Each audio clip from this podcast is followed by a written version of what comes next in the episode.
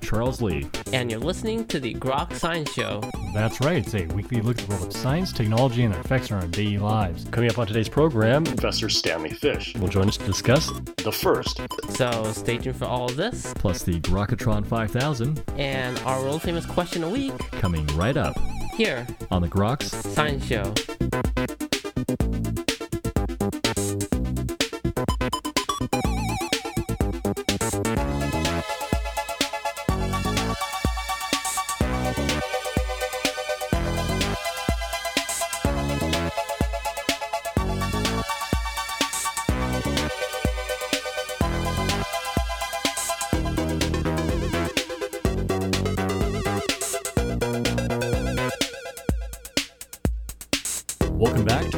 Science Show. Well, the First Amendment and freedom of speech is often touted as a fundamental principle of American life. But is this really the case? Joining us today to discuss this issue is Professor Stanley Fish. Professor Fish is the Davidson Kahan Distinguished University Professor of Humanities and Law at Florida International University and a visiting professor of law at Cardozo University. He previously taught at UC Berkeley, Johns Hopkins, Duke, and the University of Illinois Chicago, where he was the Dean of the College of Liberal Arts and Sciences. He's received many honors and awards and have published in academic and popular works, appearing in the Chronicle of Higher Education, Harper's Magazine, Esquire, and The Atlantic. He has penned the new book, The First How to Think About Hate Speech campus speech, religious speech, fake news, post truth, and Donald Trump. And Professor Fish, thank you so much for joining us today on the Groks Science Show.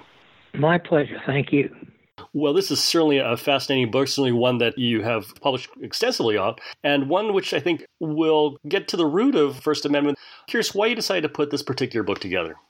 Because I felt that in a number of areas associated with the First Amendment, there were myths accepted as truths or as, as commonplaces that needed to be examined. And those, this is what this book tries to do, beginning with the myth that there is something called the First Amendment or the principle of freedom of speech that you can point to and you can understand what it is, and it operates in a variety of situations. And so I go from there talking about why that's not so.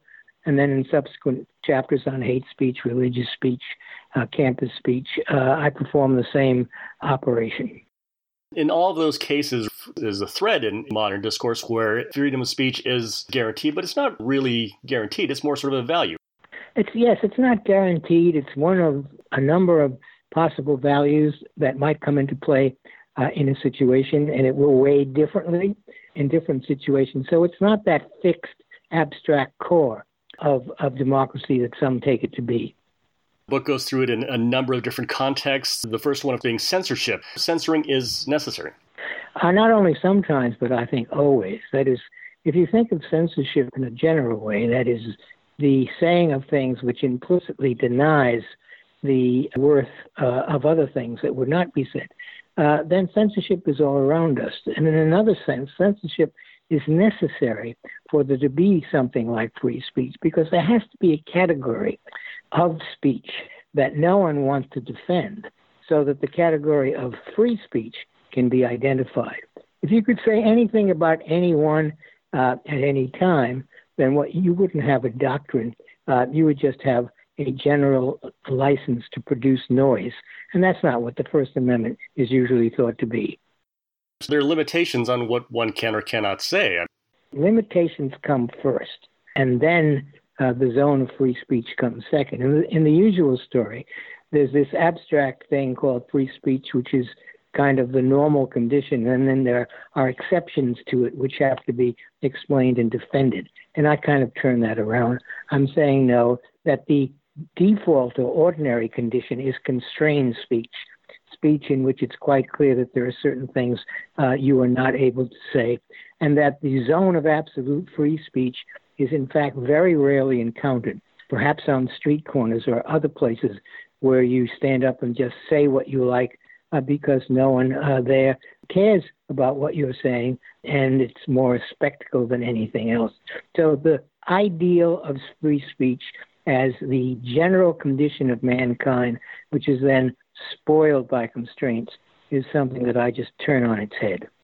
In its statement in the Constitution, it's really more the idea that the government is not in a place to limit your ability to speak. Well, even that, of course, has its own limitations.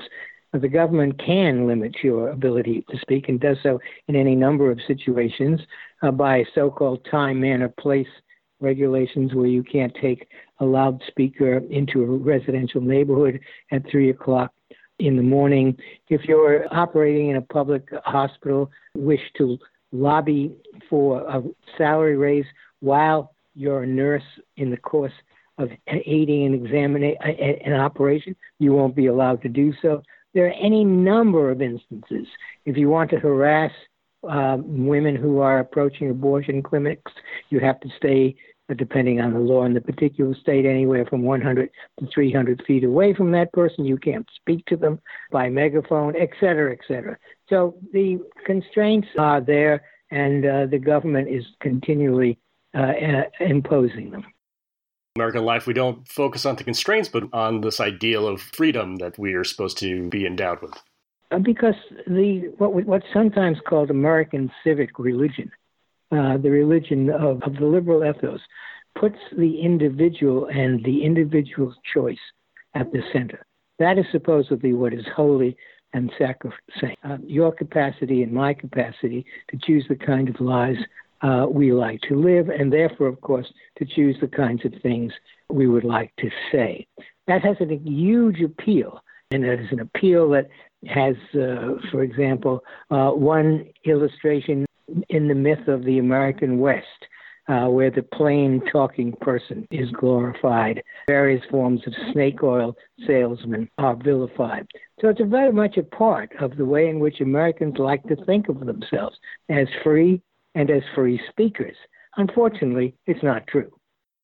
Of course, where this is held up as guiding principles of academia, and the academy, of course, has oftentimes said that it's an area of freedom of speech reigns, but is this really the case? Oh no! Here, here's my, I think, clearest example. Go so far as to say that freedom of speech has nothing to do with what goes on in universities, or as I put it in the title of that chapter, freedom of speech is not an academic value. Freedom of inquiry is an academic value, but inquiry in the academy can only be undertaken by people who have the, right advanced degrees, have, have passed the requisite tests, have been voted on by departments, and so forth. So the business of the university is by and large deciding who shall not speak, from students who aren't allowed to challenge their instructor's choice of materials in the classroom to teachers who themselves must follow the dictates laid down by a department. So freedom of speech is not an academic value, and people who think that universities are in the free speech business have made a big mistake. You, of course, taught at Berkeley, which is one of the bastions of this idea. They have that little zone of free speech there on Sproul. I was there physically the night that the free speech movement exploded in Berkeley. But is it really the freedom of speech, or as you put in the book, freedom of inquiry? It's really freedom of inquiry. And again, that's a freedom which is hedged around uh, by all kinds of rules. In order to engage in the inquiry, you have to be a certain kind of person uh, with certain kinds of credentials, and then the disciplines always lay down rules about what can and cannot be said, what views uh, will be explored, and what views be, will be rejected. If you invoke freedom of speech, for example, if you're a student in a class and you don't want to discuss what the instructor put on the table today, but want to discuss something else, and then you say, Yes, I have freedom of speech. Your instructor will say or should say, That's very nice, but this is my classroom, and this is the course of instruction we're going to explore today. Uh, of course, the relationship between universities and public, public relations and public support for universities is a very vexed one. But if university instructors took my advice and stuck to their subject matter, they then would be not would not be producing statements that members of the public could be be alarmed at, and there wouldn't be some of the pressures that emanate from state legislatures to penalize uh, universities. If you teach the materials, think of yourself as someone who's introducing students to areas of knowledge they were unfamiliar with before. If you teach the materials and only do that, a task that's difficult enough, then nothing that you say will ever produce public anger. The next chapter, which discusses the conflict that's religion and free speech. Well, what has to be treated differently is religion. The liberal state, which is dedicated to treating all forms of talk uh, or discourse equally, is very much embarrassed by the example of religion because religious people don't share that kind of ecumenical tolerance. Religions don't cast a generous, tolerant eye on opposing religions or on non religions. They just label non religions or opposing religions as false and even evil. So, what does a liberal state do uh, with a form of thinking and talk, that is, religion, that refuses to respect the liberal state's emphasis on tolerance? There's no easy answer to this question, which is why you have a continual give and take back and forth between the tendency to allow religions the freedom of exercise, as the Constitution says, um, and the concern for the, that the state has that some of the exercise performed by religious people is harmful to others. There's no way out of this impasse, and it just keeps on taking new forms. So, in all these cases, it winds up being a little bit of a balancing act, and there's no guiding principle that you decide all these different cases. You've got that exactly right. The principle that might guide someone through the thickets or complexities, political situations aren't available. And that means that you have to do something like balancing or uh, some other kind of political strategy because in the end, pardon the metaphors, there is no bottom line which you can cite. You can only go forward on the basis of what you think would be the best thing to do and defend what you think with whatever reasons and resources come to hand. Another way to put this, and perhaps a clearer way, is that we're always all muddling through rather than being guided by principle. Interesting state of affairs to be in. Yeah, it's the human state of affairs. What about fake news? An explosion of speech which is unbridled. It's not so much that we've had an explosion of, you know, fake news or deceptive or exaggerated or mendacious news. It's that we've lost our faith, that is, the culture's faith, in the institutions that usually allowed us to distinguish between what is reliable and what is not. Uh, I'm old enough to remember the CBS news anchor Walter Cronkite, who was called the most trusted person in America. And he ended each of his radio and TV shows by saying, and that's the way it is. And people believed him. Not that they believe that he got it right every time, because what human could ever do that, but they believe that he was trying to get it right. And uh, the same people also believe that universities were trying to get it right, and that scientists were trying to get it right, and that journalists were trying to get it right, and that professional organizations were trying to get it right.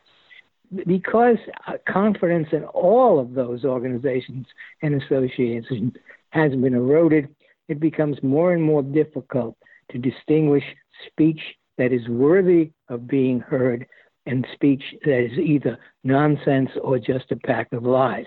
We must, and I don't know exactly how it should be done, but we must recover our confidence and faith in institutions that have been proving their worth and reliability for centuries. Some final words regarding your book and how to think about the idea of free speech and the First Amendment.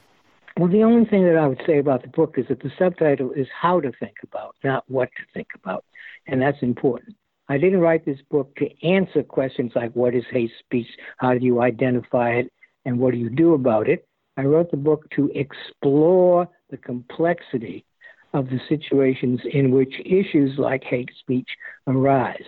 So if you want to know just what's going on in all these debates, as opposed to just wanting a simple direction, an absolute rule as to what you should do, then you should read this book. If, on the other hand, what you want is advice that you can carry around in your pocket and then pull out when you run into one of these situations, then perhaps you might be better off reading someone else.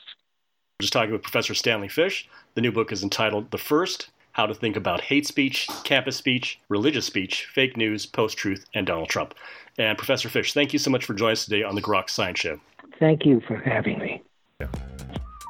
And that's all for this week's edition of the Grok Science Show. Make sure you tune in next week for more from the world of science and technology. If you'd like to contact us here, you can email us at science at groks.net. For Grok Science, I'm Frank Ling. And I'm Charles Lee. Make sure you also see us on the web at www.groks.net. Have a great afternoon and keep on grokking.